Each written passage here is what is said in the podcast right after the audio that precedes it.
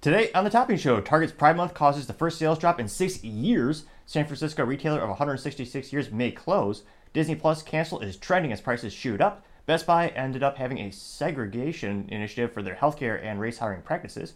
A trans weightlifter beats women's record by 463 pounds. Linus Tech Tips versus Gamers Nexus. From errors to theft, we have the whole, most of the whole story. Vivek Ramaswamy goes viral for his response to the LGBT activist. New York City bans TikTok on government phones. Half of Toyota GR Supras are stick shifts. Warren Buffett cuts his stake in General Motors in half. Cava restaurants show a profit and their stock upticks. Fogo de Chao is actually being sold to Bain Capital. And Nikola, well, their shares crashed because they have a recall of all of their batteries. All that and much more on The Topping Show.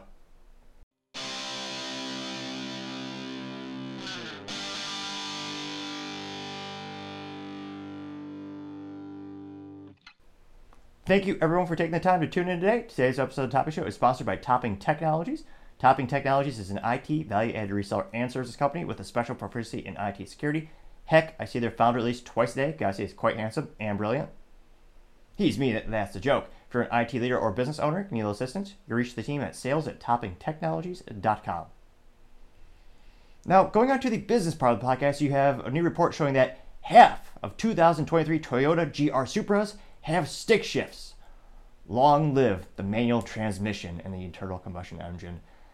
Such beautiful news in automotive history has been so absent the past couple years. It is nice and refreshing to see some enthusiasts keeping that alive. Now, in total, there are 1,216 GR Supras sold since the manual transmission was launched for the model in 2023, or rather the model year 2023. Toyota, perhaps taking a leaf out of General Motors' book, they actually released an inferior product to begin with, and then as the product got to go older, then they actually made it better, or in this case, just kind of baseline requirement.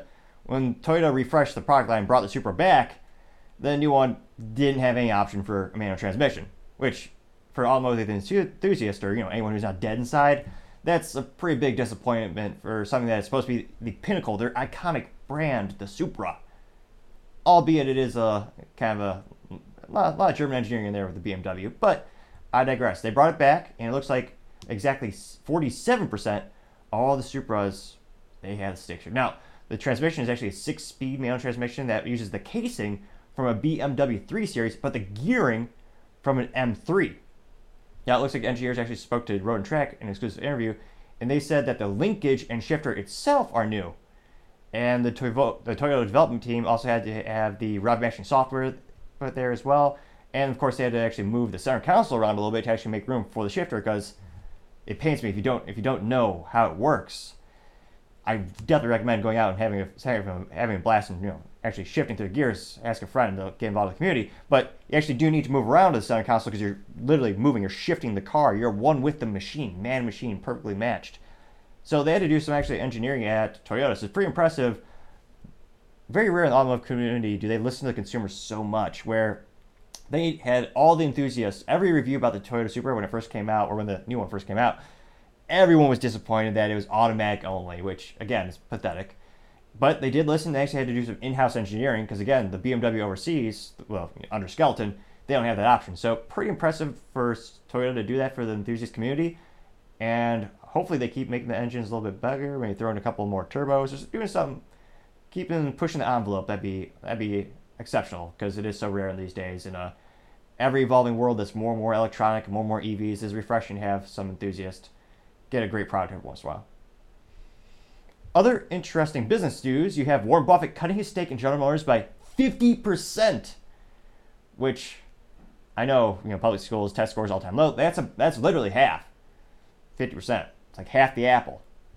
Now it looks like specifically Warren Buffett, or rather his holding company, or the company he founded, Berkshire Hathaway, they went from having 40 million shares of General Motors stock down to 22 million shares during fiscal Q2, which we just know because they just filed the report.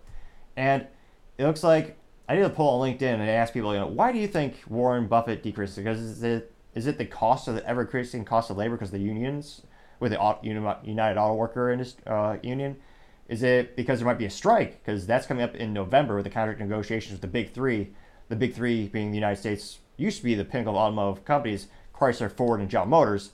And the gang, I mean, Union is actually, you know, kneecapping them when it comes to making them uncompetitive, both with reliability products as well as you know the cost of labor, since eh, most of the incentives are around tenure, not performance. But I digress. Interestingly enough, the third option, I said, you know, why do you think you know Warren Buffett shares to sell? A majority of people on LinkedIn said that their main thought is because it's their EV adoption and the troubles around it. Now, Mary Barra, uh, the CEO of General Motors, is very adamant getting Cadillac will be all EV by 2030, which messing with the crown jewel in your portfolio and the most profitable thing in your portfolio perhaps will be the business blunder of the century. Granted, they'll be bailed out because they've been, they, GM has gone bankrupt multiple times. So she wants that to be 2030 all EV, and then GM all their products all EV by 2035, which again doesn't matter. U.S. infrastructure can't handle it, but regardless, this sounds good, so let's do it. Even though most of your profit comes from internal combustion engine pickup trucks, but I moderately digress. It'll be interesting to see where Warren actually decides to put more of a, his investments. Does he think Tesla's a better bet? Because in terms of EV, obviously they started off as an EV company. They still have a pretty big lead over the competition. It'll be interesting to see where they go from there. Other interesting business news you have Cava showing a profit for the first report since they've gone through the IPO and their stock precipitously went up. Now, Cava is a Mediterranean restaurant, which part of me is a little bit of uh, annoyed with them because they did buy out a Texas-based company by the name of Zoe's Kitchen, which I thought had far superior salmon kebabs. But I digress. They bought out Zoe's Kitchen a couple years back. Then they consolidated the brands. They did an IPO, and it looks like their Q2 profit came in at $172.9 million. That's a net sales increase of 62%, in part thanks to new restaurants. They opened up 16 new locations, and they have a goal of hitting, or actually opening up 279 or sorry, that's a new total number of stores or restaurants that are open. Now, their goal for the rest of the year is to open 65 to 70 new locations. And compared to the other restaurants, they're pretty, doing pretty darn good. Their foot traffic was up by 10.3%. And whether restaurants or even if you're you know a retail like Walmart, Target, one of the most important things is you know what's the foot traffic and what's the dwell time. Dwell time being you know how long are they standing there, how long are they in the store. Because obviously you know ideally more time better because they see more products, they buy more stuff. Now, the news of this actually helped their stock jump by about 12%, giving them a new market cap value of $5.27 billion, which that's a lot of Mediterranean food. So it'll be interesting to see how much they keep growing, and hopefully they bring back some of those delicious steak and salmon kebabs to their menu. Can't help but notice it's mainly wraps and salads, but hopefully they'll bring them back. Other interesting business news you have Fogo de Chao being sold to Bain Capital for $1.1 billion. Now, this is according to an anonymous source I reported to Reuters. And you know, Fogo Chao is one of the most well-known, I would say, Brazilian steakhouse headquartered in the best state of all time, Texas. Now, they actually have 76 locations worldwide, and they posted an annual revenue growth of 15% in 2021. Previously, they were purchased by Rhone Capital, and that was for $560 million. So those investors are going to be quite happy since they're about doubling, selling it now for $1.1 billion. So pretty good ROI. And in terms of the historicals of Bain Capital, they've also invested in other restaurants, including Dunkin', which marketing is an F minus because everyone just calls it Dunkin' Donuts because that's the name, but they rebranded because they thought it sounded fancier. But they have invested in Dunkin' Donuts, you have Domino's, as well as Burger King. So they do have some restaurant experience in terms of investing and maybe helping propel the brands and do a little bit better. It'll be interesting to see. A lot of people on LinkedIn were worried, you know, not all the time, but sometimes when it comes to investment companies, they want to either increase the prices or decrease the cost of goods sold, which at the end of the day equal a negative outcome for the consumer. So if they're not careful, they can quickly destroy a brand identity and just drag it through the mud. Hopefully, this is mostly a handoff approach, maybe give them more cost savings when it comes to economies of scale. They have all the restaurants buying the same corn syrup, whatever. If you buy in bulk, you get, you know, more you buy, the less per unit is. So perhaps there's a silver lining in that regard. It'll be interesting to see where they go from here, but I always say, time shall tell. Now, going on to the culture part of the podcast, you have Target's Pride Month. Well, that helped sales fall for the first time in six years, which is yeah, that that's pretty damn that, that is pretty unprecedentedly bad. Now it looks like the this was is specifically regard to the quarterly sales, and I mean just in one week of Pride Month, their stock dropped by nine billion dollars. They also know that their foot traffic dropped by 4.8 percent last fiscal quarter. Now, it looks like their stores are open for the prior year. They dropped as well. And they're not only their store sales going down, by about 5.4% last fiscal quarter, but also online went down by 10.5%. Now, they it is important to note that they did beat Wall Street's expectations for their profit, but they're not doing so hot. In the past year, their stock's gone down 27%. That's not good by any means, especially when your competition like Walmart, they're doing pretty darn good these days. Now, there's a lot of speculation of, you know, why why why why this year? I mean, a lot of these companies, including Bud Light with their business blunder, they've had pride sections for sometimes years and sometimes decades. Bud Light's been sponsoring parades for decades. That wasn't really the difference. The same with this, I believe. With Target, they've had pride for many years. They're famous. Well, I would say famously. I know company headquarters because I might not know the footballs being thrown or the the balls on the fields, but I do know some business stuff. So they're headquartered over in Minnesota, very more left-leaning company, and they've had gay pride and pride merchandise at Target for several years. We didn't see much of a pushback at all. In fact, most people just kind of accepted it as the norm of Fortune, you know, all these big companies. The big difference this year was one, targeting the kids, pun moderately intended, although it's so morally vacuous it shouldn't be a joke, as well as you had trans gear. Now, when I and satanic materials, when I say satanic, I don't mean being I'm not being bombastic or exaggerating. I mean they literally hired a self-proclaimed Satanist designer who made materials including a pin of Satan with the written out Satan um, what was it? Satan preserves your pronouns, or what was it? Satan respects your pronouns, something like that. So they had, and they also had the tuck-friendly swimsuits. So the swimsuits that were designed for what was it? It was for biological men who wanted to be women. So there's extra material so they could tuck their junk. Sorry if it got too graphic right there, but in my opinion, those are the two or three products that they did not have last year that they did have this year. And a lot of those products were right adjacent to the kids section as well. In addition to having the Pride merchandise for kids, I think that was another delta between last year and this year. So you saw a very pretty fair boycott from people in the middle, as well as as this has become a political issue, more the political conservatives. And I think a lot of people just realize Target, you don't need it. No one needs to shop at Target. It's I, I used to always call it Walmart for rich people or Walmart for people that have too much money. Because pretty much everything that they have, but it's just more expensive. Is the quality there? Debatable. But it's mostly junk you don't need. And if there's something I drill into the head of every person in America, I would have to say to them, please know the difference between a need and a want. Because unfortunately, many people don't understand that difference anymore. But that's just, you know, my three cents. It used to be two cents, but 40 year hyperinflation, I should chart, I should be four cents, but just three cents. Although it is free to click that subscribe button, trying to get to 3,000 subscribers by the end of the month. Greatly appreciate your support. But going back to Target, that was a big difference between their merchandise last year compared to this year. Now, they acquiesced a little bit. They moved it to the back of the store, but in doing that, they pissed off people who are politically on the left side of the political aisle. So, similar to Bud Light, they managed to not only piss off the people in the middle and people on the right, but they also pissed off their, I would say for Target, more of their traditional core customer, which is people who are more politically, ideologically on the left side.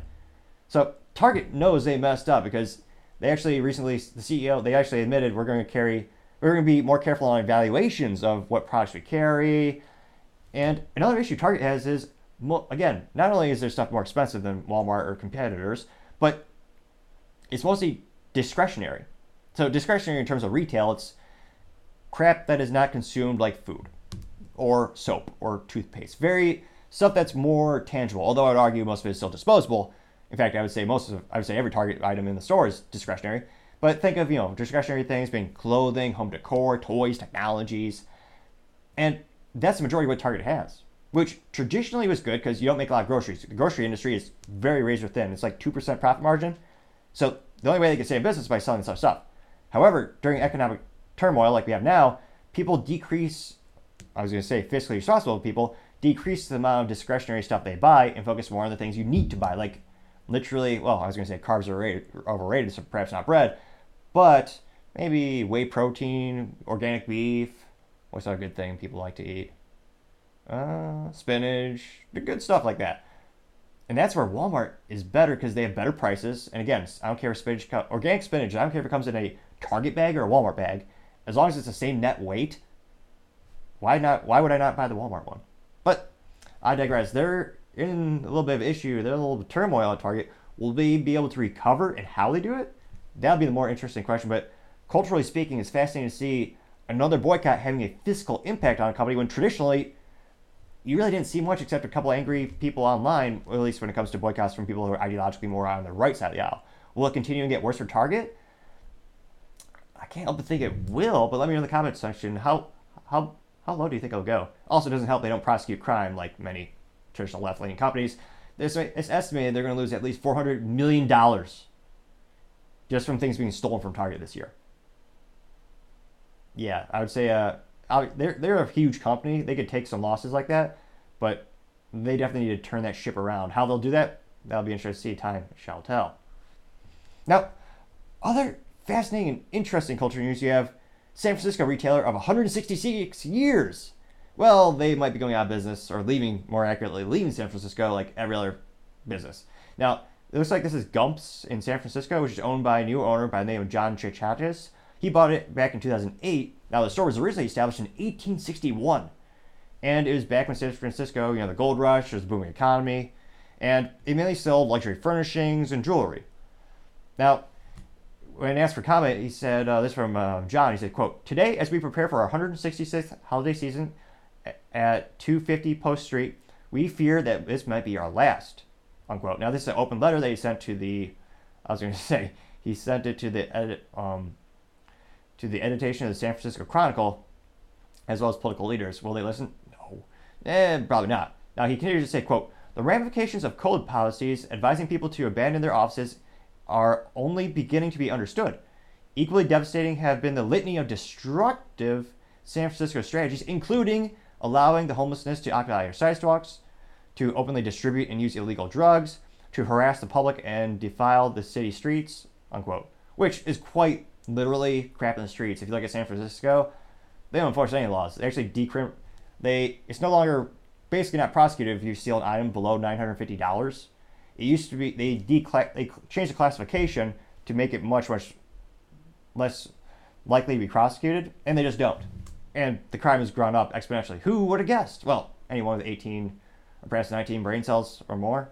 Now, granted, San Francisco, that you know, that, that might be that actually no, that is that is above their average intellect, intellect perhaps for the politicians, but it'll be interesting to see. So Chachas actually ran for U.S. Senate in the state of Nevada and he argued that the conditions of San Francisco are making things worse. He said, quote, they're making it, quote, sorry, unlivable for its residents, unsafe for our employees, and unwelcoming to visitors from around the world, unquote. Which, yeah, if you're if you're coming from across the globe to visit the United States and you value your safety, definitely do not go to San Francisco. It has become the mecca of crime, theft, rampant drug use, and crapping in the street. Literally, not metaphorically, although metaphorically, metaphorically, their businesses are, you know, shite since they're all leaving. Because again, they're not making money, they're losing money, and it's dangerous for the employees, the customers. It's not a great environment to be in. Culturally speaking, will they turn that ship around? I, I would say look not so good. Detroit used to be the most richest, most successful, prosperous city in the world. Back when GM, Ford, and Chrysler ruled the automotive community, you had some cultural changes in Detroit, and it hasn't come back since. No matter how much money is being thrown at it, they spend good examples education more money is spent per child, I believe, still in the city of Detroit than any other city. Yet they do not have the best test scores, which again is a good example of just throwing money at the problem doesn't usually fix it. Band aids usually don't cure, but it'll be interesting. Let me know in the comments. Do you think uh, San Francisco will make a comeback anytime soon? We'll see. Other interesting culture news: you have Disney Plus canceling trending after a 25% price hike. Ouch yeah, people again, people are slowly starting to learn. I think the differences between a want and a need. And streaming, it's all that's all want. You don't need any of that, especially because you have great free content like this on the YouTube and on podcast platforms. Now, it looks like their ad-free plan is going from $10.99 a month to $13.99 a month. And this is at the same time where they're removing a lot of their content. And these price points have gotten to the point where it's more expensive than cable thereby negating one of the biggest advantages that it used to have, where it used to be a cost savings as well as convenience. So streaming used to be the best of both worlds when it first came out. Not only did you have no commercials, it was like cheaper than your cable box, you had a great amount of content, but uh, just it's losing more and more of its competitive advantage. And they even removed 50 titles, 50 titles from Disney Plus and Hulu. And it's only going to get worse from here. So Google searches for di- cancel Disney Plus increased by 510%. They also lost 4 million subscribers Q2 2023. So they're not doing so great. They're losing about a billion dollars on movies. Indiana Jones, the numbers are coming in. Estimated they lost $100 million on that. What? I can't remember the last time a Disney movie made a profit. Can you? Certainly not in past year. They used to print money, but perhaps injecting politics into all of your content isn't a wise decision unless you're a specific political channel. I was going to say time shall tell, but it's pretty telling times at Disney. They're not doing the right business decisions. And culturally, culturally speaking, we're seeing a shift of people, uh, they just don't want to support them anymore. Whether that be, I think it's partially because of political, ideological differences, as well as the prices going up and up and having less features, having less content. So do you really need to have that Disney Plus account? No, I would say definitely not. But that's just my three cents. It used to be two cents, but hyperinflation, 40 year high, gotta go to three cents. I'm sorry. Although again, although again, it is still free to click that subscribe button or like or comment.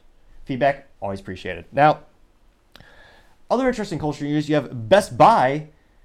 The word it's gotten worse. It looks like they actually have segregated healthcare and racist hiring practices. So we thought it was bad, which it was morally vacuous and disgusting that they had policies where unless you were a certain race, you couldn't get into the management trainee program. Which, if you're early in your career and you're trying to move out the corporate ladder, those programs are key. That's literally a program developed to give you the training, the expertise, and the career path to get into that management position.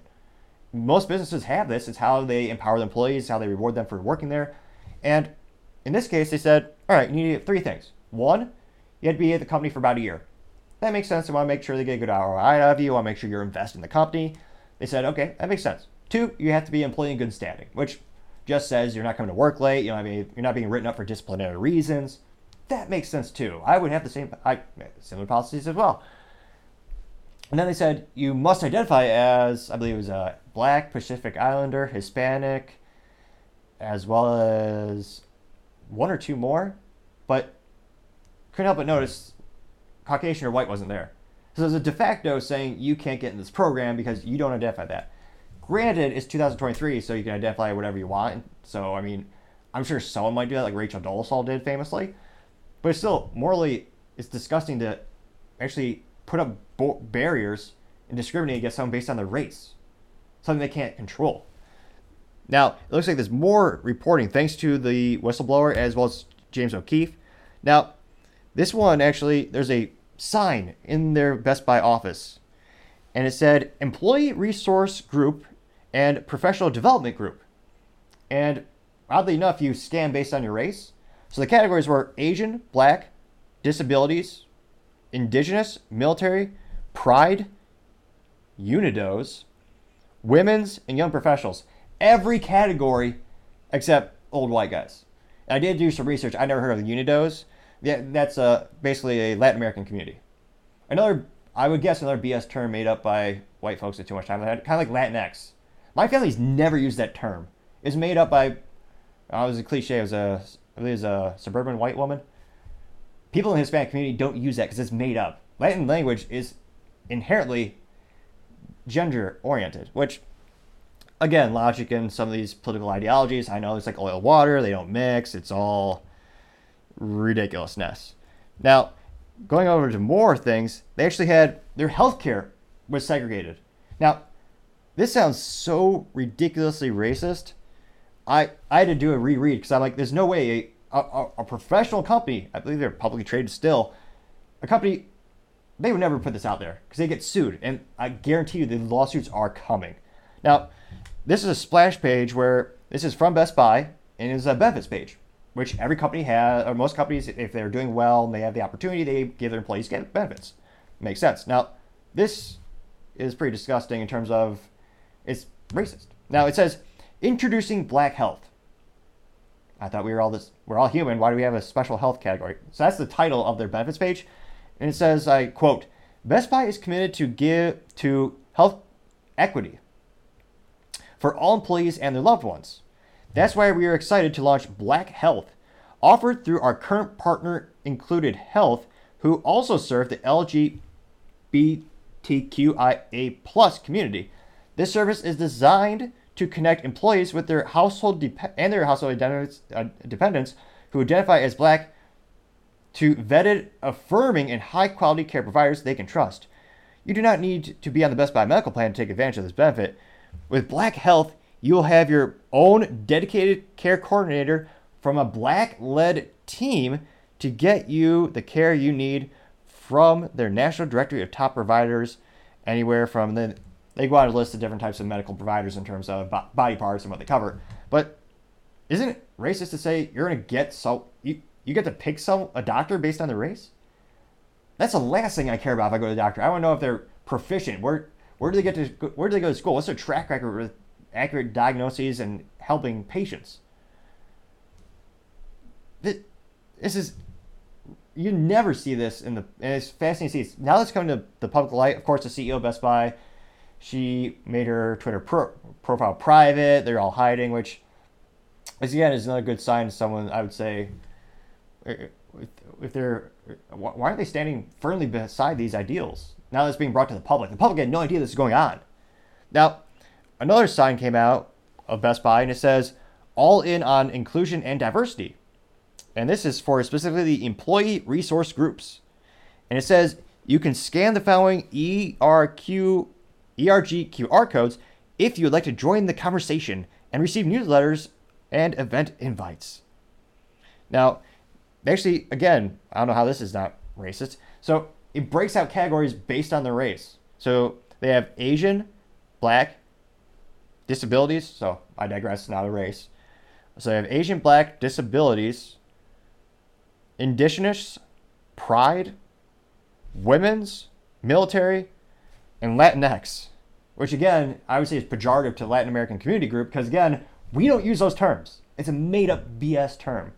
It's one of those ridiculous things that just shows how narcissistic some people are, where they think they have to redefine your whole language and culture. Ridiculous beyond all belief. So all these things are coming out. And will there be a Best Boy boycott? Let me know in the comments. Do you think there's going to be a similar reaction to Bud Light and Target, where people are going to shop at Best Buy less because of these racist policies?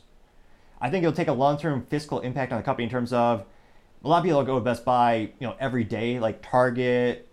They have groceries, so people actually shop there either weekly or bi-weekly, where you can see a sales delta pretty quick if there is a boycott. Best Buy, granted, I feel bad anyone had to step in there in past years.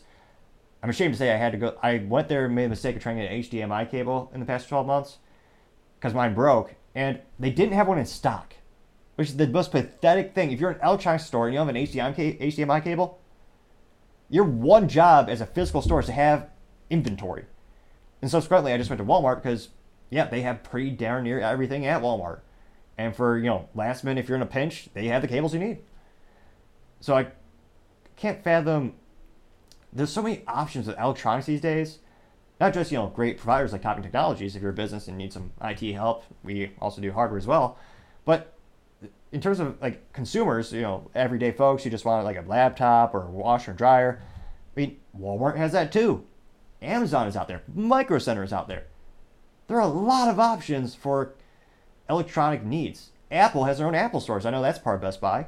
Microsoft has their own Microsoft store that which they actually pay to be inside Best Buy for that privilege. And, and I believe they also legally they maintain the displays and all that kind of stuff. But there's very few compelling reasons to go to a Best Buy I would argue the only compelling reason is if they have physical inventory right there, which again, Walmart has too. So I can't fathom a real reason to go there anymore. Perhaps that's why they attempted to pivot to healthcare uh, technologies throughout the years and try to find a different path. Let me know in the comment section. Do you think will you go to Best Buy again after this? They haven't even. They, of course, they haven't even mentioned an apology or saying we did something wrong. I doubt they will.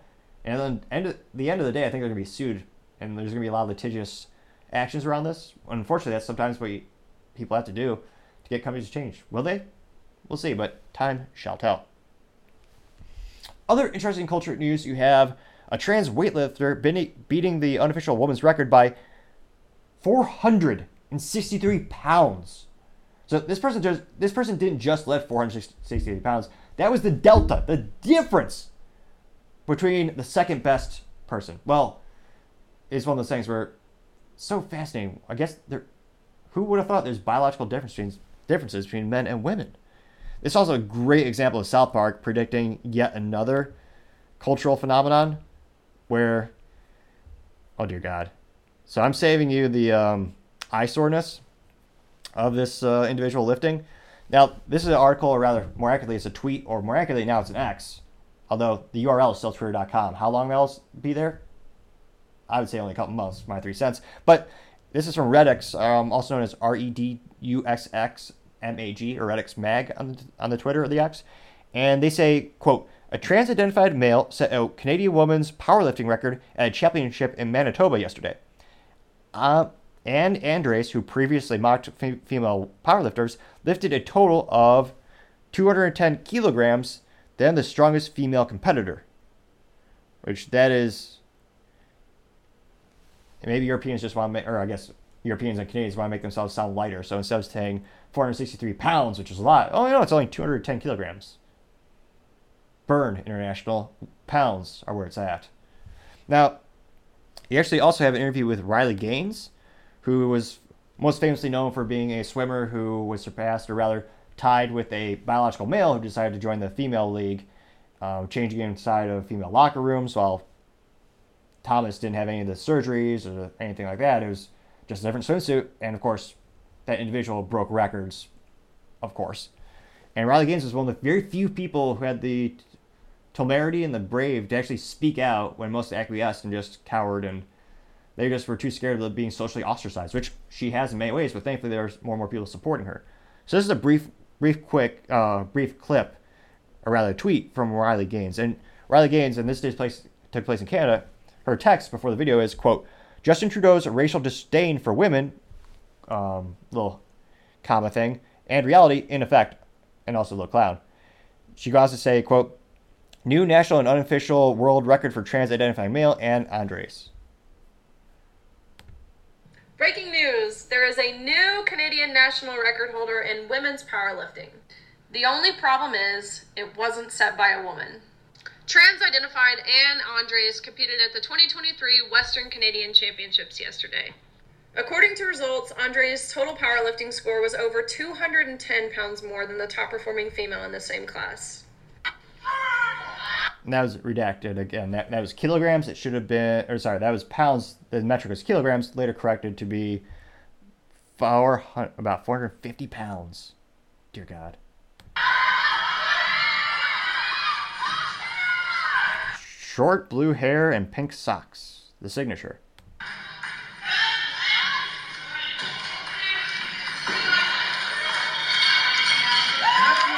Now, now, another oddity is that there are a lot of women in the crowd cheering this person on.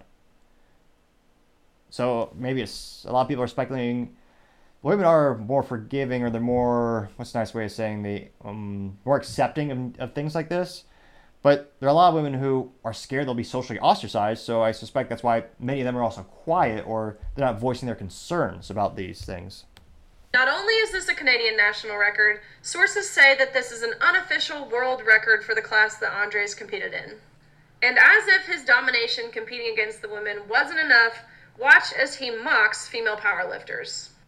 Why is women's bench so bad?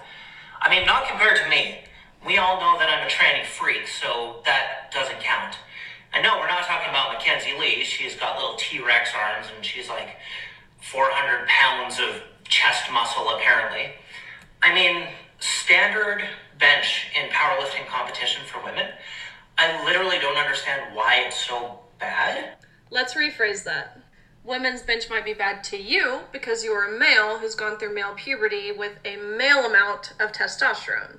Being a woman or a female athlete doesn't mean we're inferior or not capable of accomplishing incredible things, but it means we're different to men. And that's exactly why the women's sporting category was ever even created. And we deserve to be recognized and celebrated based off of those physical ceilings and our own uniqueness. Andres' record is a mediocre lift by a mediocre male power lifter because the Canadian Powerlifting Union is discriminating against female athletes. I mean, let me know in the comments. I is there a compelling reason against Riley Gaines' take on this situation, or does it make perfect logical sense? And then, what is the long-term outcome of this? Is the goal to completely obfuscate the differences between male and female, just have one class? In which case, subsequently, you'll just have men dominating every category. Because again, there's inherent physical differences between the genders, between the sexes. So be interesting to see what's the long-term outcome. Is there any compromise, or is there? I, I don't suspect so, but it'll be interesting to see. Time shall surely tell. Other interesting culture news: you have Linus Tech Tips versus Gamers Nexus. Now, we're gonna give a little fun, a little, uh, little fun summary of this. So, Linus Tech Tips is one of those popular tech tips YouTube channels. I believe they have actually grown to 15.5 million subscribers. Well, that was before the controversy, and they also have a, up to 100 employees. So it's a become a full blown business now. I believe he started off as an independent YouTuber talking about reviews of tech gear, and it looks like Gamer Nexus, they're a competitive content creator, so they make content that's similar. And they recently released a 45 minute video critiquing the issues that they had with Linus Tech Tips, both from ethical as well as technical proficiencies, or lack thereof. Now, one of the issues they said was errors in Linus Tech Tips videos and their lack of improper redacting of false information. Now, in that case, they actually have several instances where they go through some of the experience that experiments that Linus Tech Tips runs, and they show that they install things improperly and then they blame the manufacturer, which let's one of the things where life, especially in technology, the human error is always present. It's a phenomenon, especially in IT cybersecurity. But when it comes to these things, they were specifically blaming the manufacturer for their ineptitudes because they just didn't install, I believe one was a graphics card properly. And they also had an issue where they were trying to review a mouse, which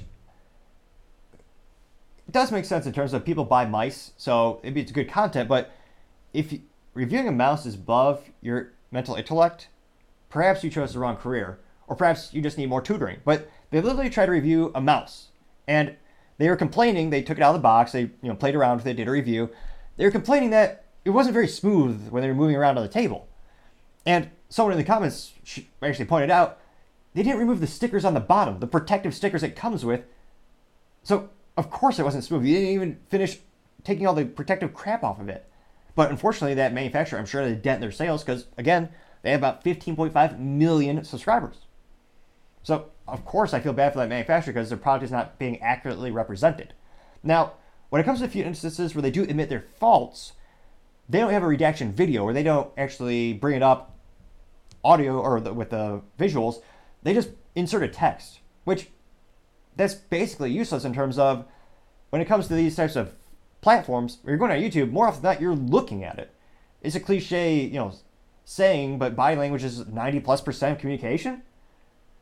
So if you're only listening to that podcast, you're you, you're not going to notice that because it's just text on a screen. And it's also apparently in terms of the size, not that big. So it's a little disclaimer that it goes on the screen. But what would be more appropriate? Actually having a dedicated video talking about it. Now, I make mistakes all the time. I'm human, allegedly. Someone actually said I was AI in the comments, which is moderately hilarious. I is no human. I am. But I digress. But all reality, just, you know, I have Twitter if you contact me. But I digress. Now, when it comes to the redactions, I made a mistake when I was talking about United Auto Workers and talking about, was two weeks ago, the ongoing strife between the big three automotive companies and the UAW. And I pointed out that during the last bankruptcy, which was in part caused by the cost of the UAW to the big three, the big three being Ford, General Motors, as well as Chrysler. I said, you know, one of the biggest issues now, they really didn't give up much. Unions, on average, they want the upside. They never want the risk. They just want the, they want the profits. They don't want the risk. So during great times, they want to take all the profits. During bad times, they don't want to take a cut in their salary. Now, someone in the in the in my video, they had a comment where they actually knew someone they were part of the UAW, and they actually let me know that specifically, I believe Chrysler during that bankruptcy, and they actually did get rid of the pension. So going forward, I believe it's after 2007. If you're an employee at Chrysler, you no longer qualified for pensions. Now, the other employees who worked there forever, they still did it, which is a huge ongoing cost, but they did give up that going forward. It should be noted that now that they're renegotiating, they're bringing that back, but I issued a correction the next, I believe it's the next week when I did another uh, piece about the UAW. I spent a couple of minutes talking about how I made a mistake during my research process, and I missed that part about the pensions, and I also talked about the, I further clarified when they said, you know, it takes them $63 an hour to put a tire in a car. I believe I said in the original, but I reemphasized in my follow up video saying this is the total cost to the stockholders, shareholders, because that is the cost not just of the hourly wages where they give them cash or you're paying your employee, but also the health care and the benefits. Which I would also argue at the end of the day, that the whole number is all that counts to the manufacturer and to the people buying the car, because the cost is going up by that amount. Doesn't matter how it's breaking it up; it's still still a cost. But nevertheless, I did do a video where I explained my, you know, where I thought I was wrong, or I explained where I had gone wrong, and I further explained why, at the end of the day, I think this is going to be increasing the cost of goods sold and it's going to hurt the consumer. I mean, I let them know in the comments section, I, you know, hey, I appreciate your feedback. I'm going to let's go. I didn't get angry about it. I just made a mistake. Now, in this case, they just put that little font on the screen and they're not too transparent. They also have instances of conflict of interest. Now, Linus, it makes sense. He's a tech guy, so they started a, they invested in a laptop company. That makes sense. That's your passion. That's your business. Why not make a product for it? Now, the conflict of interest comes when he's reviewing his own stuff, which, even if you try really hard, it's going to be, some would say, almost impossible on a subconscious level. Or how do you not inherently think the product is better because you're invested in it? Not just fiscally, but even just emotionally. It's you know you're coming together. You're working on this product. It's hard to say that you couldn't be biased. You're human. Everyone is mostly. There are some robots out there. But they also have even more issues. They're stealing and selling prototypes. Now, this specifically looks like it was for a heat sink, which again, this is a startup company, so I feel especially bad for the people who were trying to get into the tech industry. They apparently were developing their own proprietary heat sink. They sent off the prototype to Linus, in which they used the wrong, I believe it was the wrong CPU or the wrong graphics card. They used the wrong components to actually test it. So it's not an accurate test because they used the components wrong. They installed it wrong. And then again, this is a prototype. Instead of giving it back, they auctioned it. And when asked for comment, you know, Linus Tech Tips said, "Oh yeah, we we we we reached out to them, we let them know the mistake. We're gonna give them, we're gonna write them a check for whatever they, whatever they wanted." And then that company actually spoke out and go, "Yeah, we never got that." So again, maybe it's a simple miscommunication error, an email got lost. That happens, but a lot of these faux pas just keep adding up.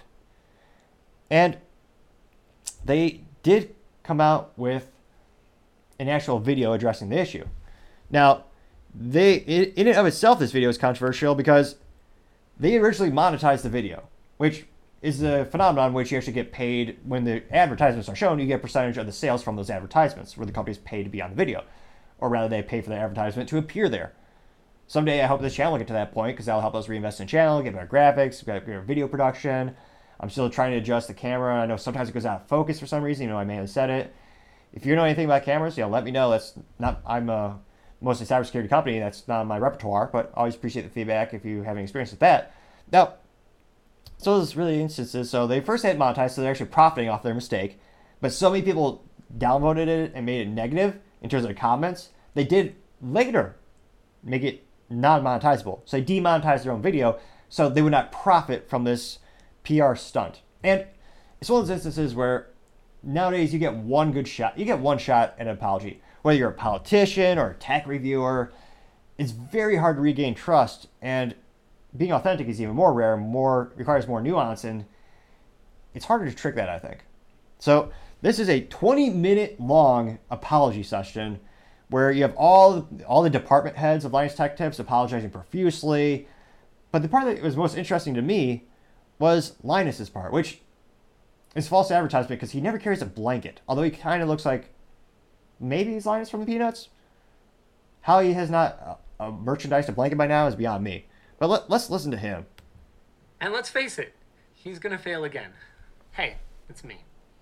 I'm Chief Vision Officer now, but realistically, I'm not gonna be able to hide behind my recent demotion here. I was the one at the head of the company for each and every mistake that our community has rightly brought to our attention. And once again, things worse by allowing myself to respond emotionally. Now, this is on apparently his blog, which is a sure sign of a douchebag where they have such an ego trip, they think they're Steve Jobs. And I say that because his profile picture is him in a black turtleneck, not a tactical turtleneck, which is acceptable, not only acceptable, but encouraged, but a Steve Jobs turtleneck, Steve Jobs glasses, a Steve Jobs haircut, and he has a cliche. So he did the, T- the Steve Jobs pose. The amount of narcissism it takes to compare yourself to one of the greatest minds in technology, one of the greatest business leaders, is ridiculous. And of course, he just explodes. Which, again, if you have a, if you're having controversy in your life, a good rule of thumb is take a breath, step away, talk to a friend, talk to someone who's can kind of be a sounding board to bounce ideas off of. Don't immediately glow, go and blog your emotions right off the bat, because again, it's I don't think it's ever actually helped doing that approach. But he keeps going. It's honestly really hard when people take an internal process error and then they run that all the way to Linus is a thief and wants to auction someone else's intellectual property to the highest bidder, or accuses me of trying to brush something under the rug just because I. And, apparently, they just showed on the screen the company that they screwed over. I mean, they uh, accidentally didn't. They sold the heatsink instead of giving it back. Was Billet Labs, which again was a startup company. Someone who's trying to get their foot in the door in the tech industry. That's something I admire, especially. Imagine how much harder it's going to be now that about what 15 point they got 15.5 million subscribers. A lot millions of people saw that video and people talk and negative news spreads on an average 10 times faster than positive news. That's detrimental to their company. May not, they might not even be able to get off the ground now because of their lack of morals and convictions. How much more how much more morally vacuous can you be? Well, let's see. I think it's important to get all the details before declaring me to be a low down liar, straight up piece of. We were slow shipping back the GPU that Billet Labs sent us. There's no way around it. That's our bad. But the delay in communication, the one that prompted the post that you guys just saw, it was less than two business days. The second that I was made aware of the situation on the 14th, I emailed Billet Labs and I explained what happened. I even included Colton's attempt at apologizing and offering no questions asked, full compensation for their stated value of the product, which happened on the 10th, before we were under any pressure to do so, and without Colton even bothering to check with me or Yvonne before just saying, go for it. He knows that our internal policy is to do the right thing. so, he tried, bless him. I guess his job is safe for another day. And I, I'm sorry, I guess I've actually gotten a little bit emotional here again, so Is he a robot in this video? Or an AI machine? I'm kidding, partially. I'm gonna stop there um, because whatever's being said about me and whatever's being said about the team should never have. ADHD, kind of a douchey title too, Chief Vision Officer. I know for some companies it's a legit position because, but yeah, to call him, uh, he, you just know he chose that. Of the little I know about him, I've seen a couple of his videos. You know he chose that title intentionally. But I digress partially. I've allowed my feelings to distract from any valid criticism of our work. My decision, for example, to not bother retesting the monoblock, that was obviously wrong, and my lame response on the forum was a huge and unnecessary blunder. He's been known for saying he doesn't want to do retakes or retests because it costs money. Which I'd also argue you're going to make money off that because the YouTube videos are monetized. But still. I owe you guys better, and I'm sorry. For my part, I think he asked ChatGPT for some help with the apology. It's always the cliche, we're sorry, I'll do better, we'll do better. First, I'm going to be working through the other members of the exec team for any crisis communication moving forward. And second, I'm going to spend my week Why is he- Is he holding crap in his hands? He's holding like with wires. the other teams to develop So, for some weird reason, he's holding like a bundle of, t- what is it, teal wires in his hand? Probably not the best time to look distracted or to look like you're not paying attention. You could certainly not have crap in your hands, but that ADHD. a system of processes that will help our company fulfill my vision of being a world class tech media organization. I'm also going to be spending my week just refocusing, guys, on what matters most, which is bringing you guys the best damn content that we can make. It's been over 10 years. Lord, it's been almost 15. Um, but I still love tech. I love my team, and even though our relationship's a little rocky right now, I love this community and everything that it stands for. None of that has changed, and none of it is going to. Dermot. Now we go to this new CEO who does most of the comments, ironically enough, are saying that the CEO, the new CEO, looks kind of like an AI machine, like not real. He, he probably is emotion. He sounds kind of emotionally dead inside, but it looks re- kind of real. But yeah, a lot of the comments here, and again, now it's gotten up to, was it 2 point, 3.6 million views. Now, I got the statistic back when they had 2.2 million views. Of at that point, they had 150,000 likes, uh, thumbs up, and they had 75,000 downvotes, according to third-party sites that track that, because YouTube is too morally vacuous to actually give you more transparency. Which again is a B. They claimed is because they want to protect the content creators. That's ridiculous. On the back end logistics, you still see the ratio. Lots of people speculate they did that just to protect politicians who like had the worst ratios in history. But I'll partially digress. Now, it's almost cliche, but when these things happen, there's always always other things that come out of the woodwork. Now, this is a reference to a former Linus Tech Tips employee by the uh, name of Madison Soup. Soup? Her name is S U O P. And she's on Twitter without a picture of her holding a bowl of soup, which marketing fail. Why she's not working in a kitchen or like a, a soup company? That seems like good marketing or branding. Granted, I work at a pizza shop, but or do it? No, I'm just kidding. I digress. I actually never worked at a pizza shop now I think about it. But I digress. Now, she complains a lot, and it's fascinating to see. We're we don't have all day, but we're gonna read a couple of her tweets. Now she says, "quote To stop the speculation and the DMs I'm receiving, I chose to quit my role at Linus Tech Tips or LTT because it and the working environment I was facing were ruining my mental health." Unquote. Now, as soon as I hear that, I see more red flags than a terrible first date. Your mental health. I can't help but note. I can't help but think this person. What what do they really mean? Because that I have very few people who work hard in life who ever bring that note up. Now let's go. She says, "quote The number of daily items on the social media roll at the time was expected to fill was incredibly high." Now she says, "quote I was expected to tweet, post three tweets, two Instagram posts, and two TikToks minimum per day. Let me sink that in for a minute. So, three tweets, two Instagram posts, and two TikToks. Now, granted, when you have multiple platforms, a lot of that's going to be the same content. You're just going to have the same thing on different platforms. And again, young people tweet for a living, as it seems. That seems pretty damn easy to say the least. Now, it's even more hilarious where this rant is 31 tweets long. So she did about half the month's of work in a single day, and apparently she didn't drop dead from tweeting. But she goes on. She did, she then clarifies to say, I was also expected to plan, film, and edit and post two Floatplane ex- exclusives per week. That's that's it. And then she continues to say, this included wrangling people to be in them when they were also all struggling to get their work done. Now, perhaps she has a silver, what is it, a silver, not a silver lining, uh, a sand molecule, not a molecule, a, sa- a grain of sand of truth. She said she was also expected to manage, plan, and come up with, execute, and get approval for and schedule out all the sponsored content on socials, not, not including YouTube, which would be the biggest, most important one.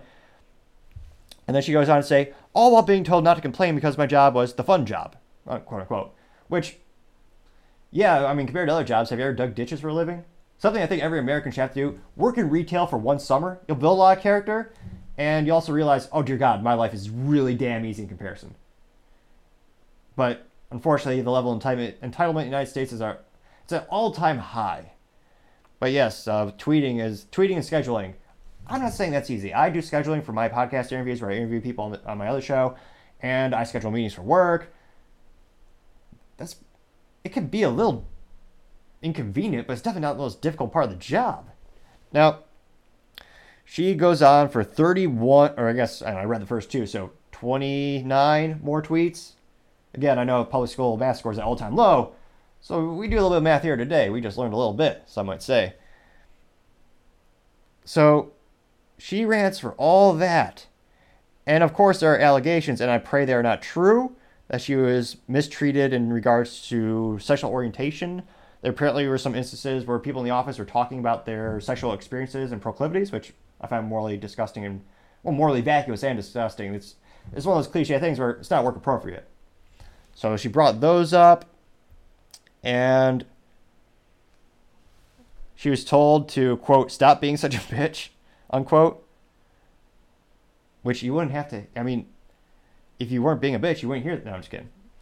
Mostly, like, so a lot of I guess you hear some pejorative things, and again, no workplace is perfect. I'm sure there's some heated situations, but good God, that is such a rant, and it is a, it's just interesting that it's a very opportune time. That of course, Linus Tech Tips, that guy's socially speaking, his life is going to shite really quick no longer the CEO of the thing he created. They also sold off the company, so it's not really his baby as much anymore. So it'll be interesting to see how many subscribers do they lose. One analysis site said they lost 100,000 subscribers in the, in one day after the incident came out. And interestingly enough, they're pausing production, which they're also known for having a very high, very demanding work schedule where they're pumping out content all the time. So it'll be interesting to see how many people do they lose in terms of subscribers who are still interested in the show, or may hopefully things get better, but and not too many jobs are displaced. Bill, it'll be interesting to see. Time shall tell. Let me know in the comments. Are you going to unsubscribe to Linus Tech Tips now, or are you going to keep showing, or rather tuning in?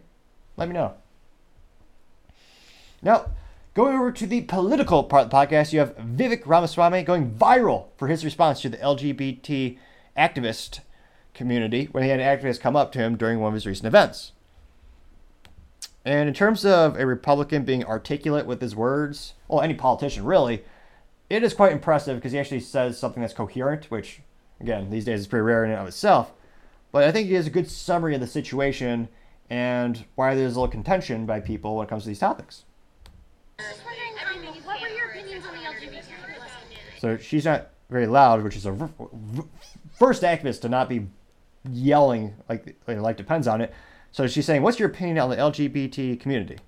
Well, I don't think it's one community. Really? Yeah. I mean, how could it be? Just mash together an alphabet soup. Trans is fundamentally in tension with gay. If you ask. Not sponsored by Campbell's, but probably should be. That uh, was of all the marketing initiatives. Come on. But what's your opinion? I'm personally pansexual, so I was Okay. just wondering what your views on same-sex couples were. I don't have a negative view of same-sex couples, but I do have a negative view of a tyranny of the minority. So, so I think that in the name of protecting against a tyranny of the majority, and there are times in this country's history where we have had a tyranny of the majority, we have now, in the name of protecting against tyranny of the majority, created a new tyranny of the minority. And I think that that's wrong. I don't think that somebody who's religious should be forced to officiate a wedding that they disagree with. I don't think somebody who is a woman who's worked really hard for her achievements should be forced to compete against a biological man in a swim competition. I don't think that somebody who's a woman that respects her bodily autonomy and dignity should be forced to change clothes in a locker room with a man. That's not freedom, that's oppression. And so I believe Again, for the people who are saying those things don't happen, we- showed on the show quite articulately that those things have in fact happened and are happening. that we live in a country where free adults should be free to dress how they want, behave how they want, and that's fine. That being said, every man looks better in a suit. I can't emphasize this enough. But you don't oppress, you don't become oppressive by foisting that on others. And that especially includes kids, because kids aren't the same as adults. And so I think adults are free to make whatever choices they want, but do not foist that ideology onto children before children are in a position as adults to make decisions for themselves. It is interesting to note that many public schools these days will have the pride flag or the the newer pride flag, the uh, what was it, the trans flag, where they merged them together. No, very few of them have a cross in the room, or a religious flag, or sometimes they don't even have an American flag anymore. So it's fascinating to see that you know that's been pushed in the public schools like nothing else. Yet other political ideologies or more other religious ideologies, those aren't allowed to be there, but they get an exception. And so I think a lot of the frustration in the country, and if I'm being really honest, that I also share, comes from that new culture of oppression where saying those things can actually get somebody punished. Just like as a couple days ago, Best Buy, the whole Geek Squad office was plastered with LGBT flags. It was unequal, in my opinion, because they wouldn't allow him to have a crucifix or a religious material. He couldn't have a Bible on his desk. So that doesn't seem very fair. If you want everyone to express themselves, you should be able to have a religious icon or religious biblical materials on your desk. If you're allowing the other materials, it's not it's quite literally not fair to discriminate against one. And in my case, it's part of why it's my responsibility to say them. And I respect that you may have a different opinion, and that's okay. It's part of what makes our country great is that you and I can be civil and have this conversation, and that we live in a country that still gives us each of us the right to speak you know, to a presidential candidate and back, and still say that we pledge allegiance to the same nation.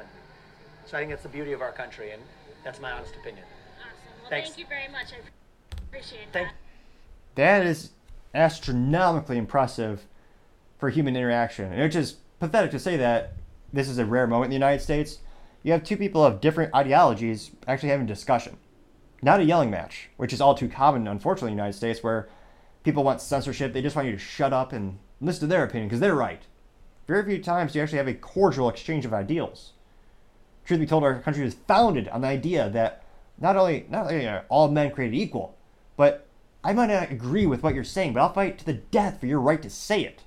And I really hope those value, values become more popular again because it was the foundation for what was the greatest, what is the greatest country in the world.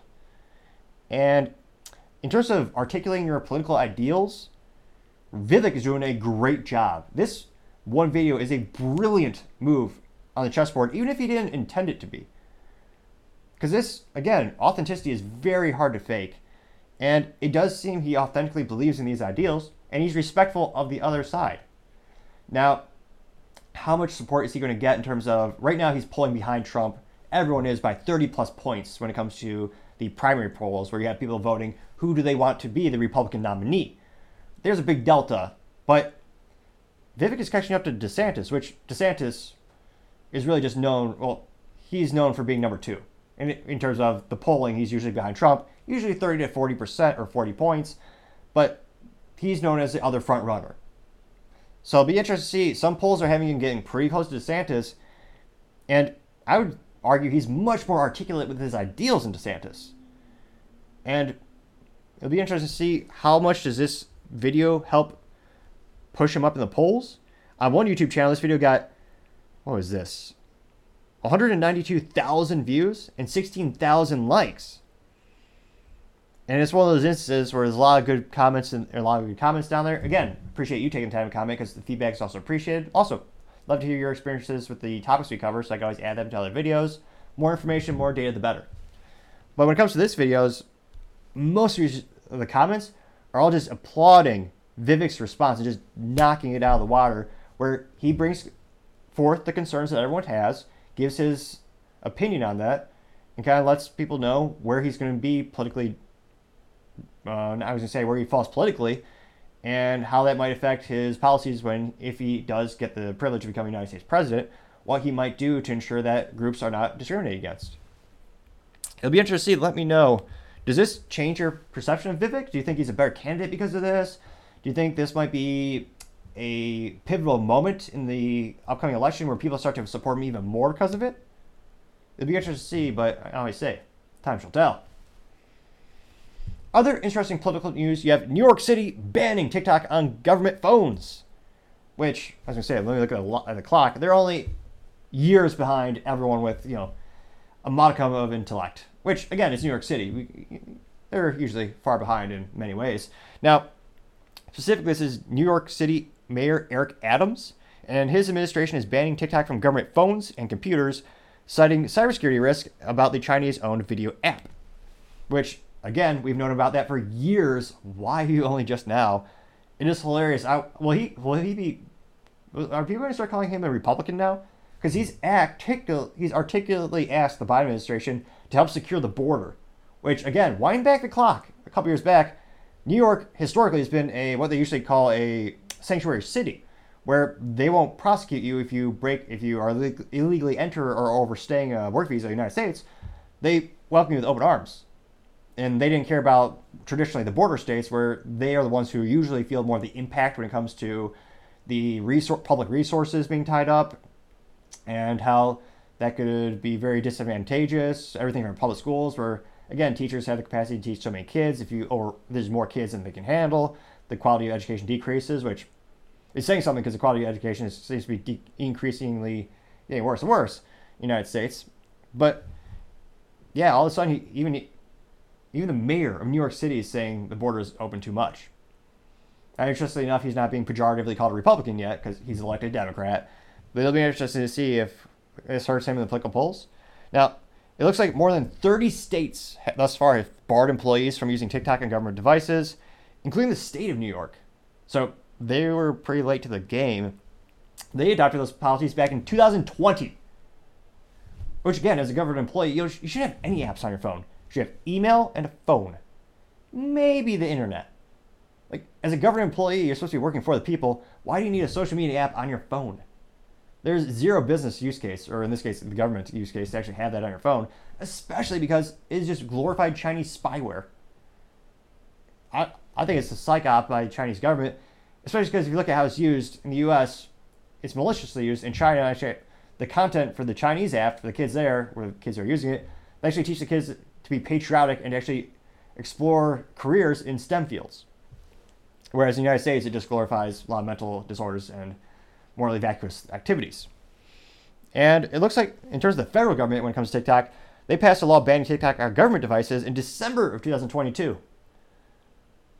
So it'd be interesting to see. I don't know if he's doing this to get more votes. Well, as I say maybe they'll just vote for him no matter what. But politically speaking, talk about being late to the game. Over 30, uh, uh, well, I was going to say, that's also pretty pathetic that there's 20 other states who still haven't adopted this. Again, there's no no business justification to have that on your phone, especially if you're a government employee. But I digress, at least for now.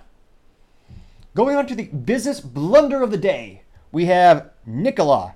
Their shares crash after they have a recall of all of their batteries. Now, Nikola was the vaporware scam company founded by morally duplicitous, morally vacuous person by the name of Trevor Milton, who literally lied saying, oh yeah, this is a new hydrogen semi-truck we have new proprietary technologies. I can't show you it, but just trust me. And they actually literally towed the, their prototype, which they claimed was a rolling working prototype. They towed it to the top of the hill and pushed it down, and they used that video to show that it would run under its own facilities, under its own powertrain. Which again, it was just a video of a truck with no engine, just a shell of a truck going downhill. They didn't even make the shell. A third-party company, I believe in, was it Italy, across the uh, uh, another a company not even based in the United States made the cab or the main face and you know, body of the truck. So they really did nothing except vaporware and lying. And when it came to light, he was successfully sued by the government. He got, I believe he's in prison hopefully still. And they had this issue where now they had to try to get whole new talent. Because again, the company didn't do, they had no real product. They didn't, file, they didn't file patents, they had nothing. They had a shell of an idea.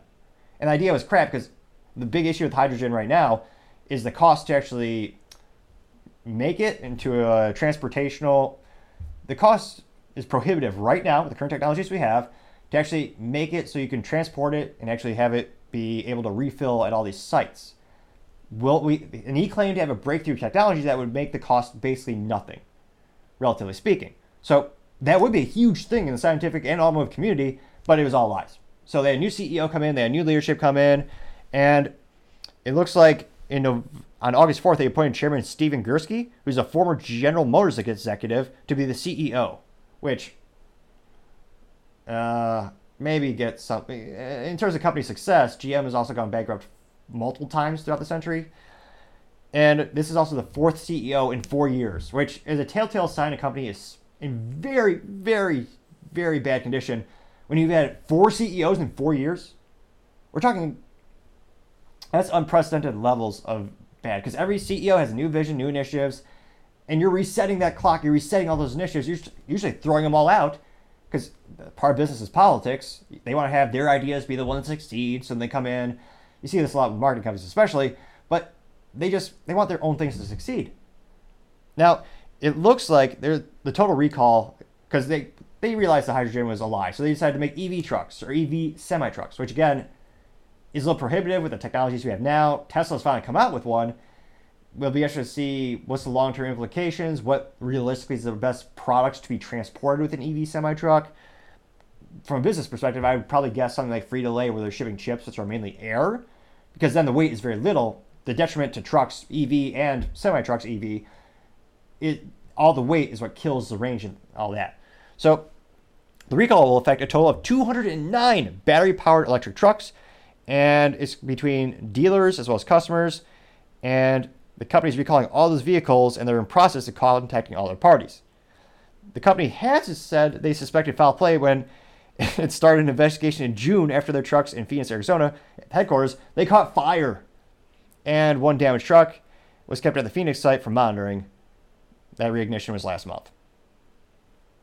Yeah, so your truck is bursting into flames. That's usually not the best idea. That was probably the detriment to the Chevy Bolt, which would literally bolt explosively like a lightning bolt. They would catch fire. Now, subsequently, they fixed that with a new battery supplier. I believe they switched over to LG to another one. But I digress. To have a company that's already already not perceived in the best light, because again, they had so much corruption, so many bad leaders, and they have such high turnover, the perception of them is already not good. And have a recall that affects every one of your vehicles, not because a, a random nut is, or bolt is loose, so a mirror might droop or might fall off, but something that's the main core of the vehicle, the battery. That that recall has to be the business blunder of the day. Thank you again, everyone, for taking the time to tune in. If you could do us do us a favor, click that subscribe button. I'd greatly appreciate it. We're trying to get to 3,000 subscribers by the end of the month. Also, don't forget to take the time to like and comment. Your feedback is also greatly appreciated. Makes the videos better and better. As the feedback makes my critique of everything from the content to the visuals of the increasing better and better. Also, don't forget to tell your family, tell your friends, tell your coworkers. Heck, tell your enemies, tell anyone and everyone. Just stay safe and fight the good fight.